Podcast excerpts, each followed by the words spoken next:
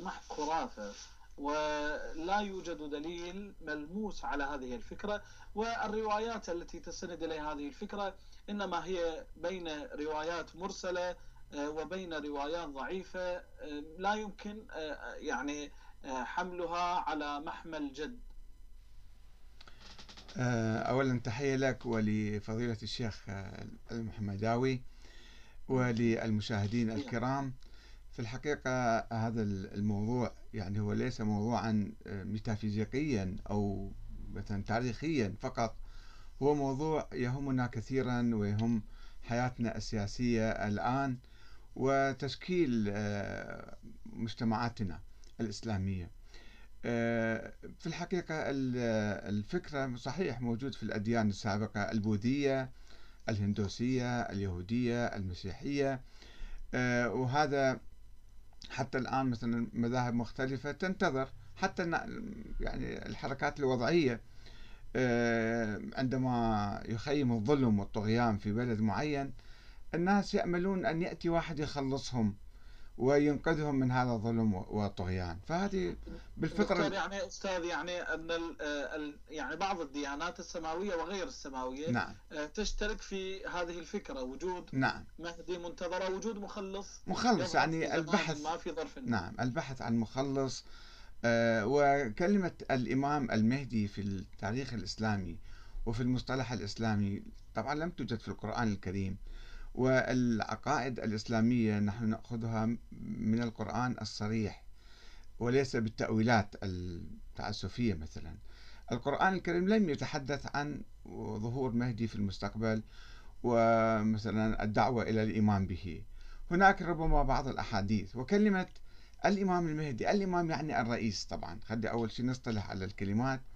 الإمام يعني الرئيس المهدي يعني الرئيس العادل الذي يهتدي بهدى الله ويحكم بأوامر الله ويكافح الظلم والجور والطغيان وينشر الحق والعدل والقسط.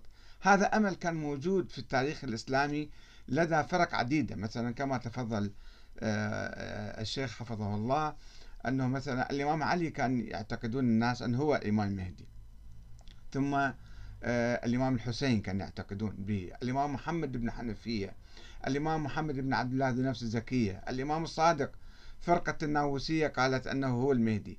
الإمام الكاظم الواقفية قالوا هو المهدي وهو غاب وهو كذا وكذا.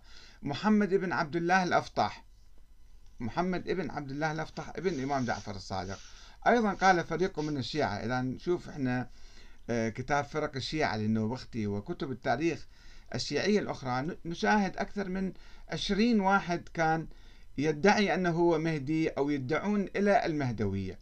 مما يدل على أن هاي الفكرة كانت مطروحة في التاريخ الإسلامي ولكنها تعني القائد الثائر الذي يكافح الظلم والطغيان والجور وينشر القسط والعدل. فهي بعبارة عامة تعني المخلص من الظلم والطغيان.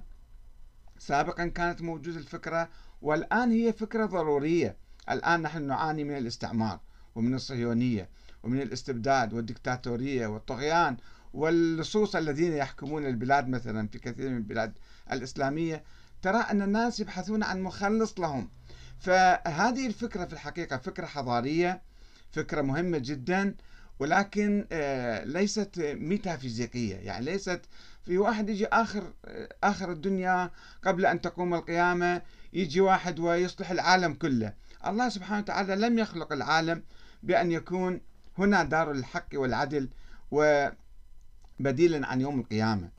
القسط نضع الموازين القسط يوم القيامة. الله سبحانه وتعالى يضعها. ولكن في الدنيا نحن مطالبون بأن نكون ناسا مهديين ونتبع إماما مهديا ونقيم مجتمعا مهديا ونكافح الظلم والطغيان والاستبداد والاستعمار في كل زمان ومكان.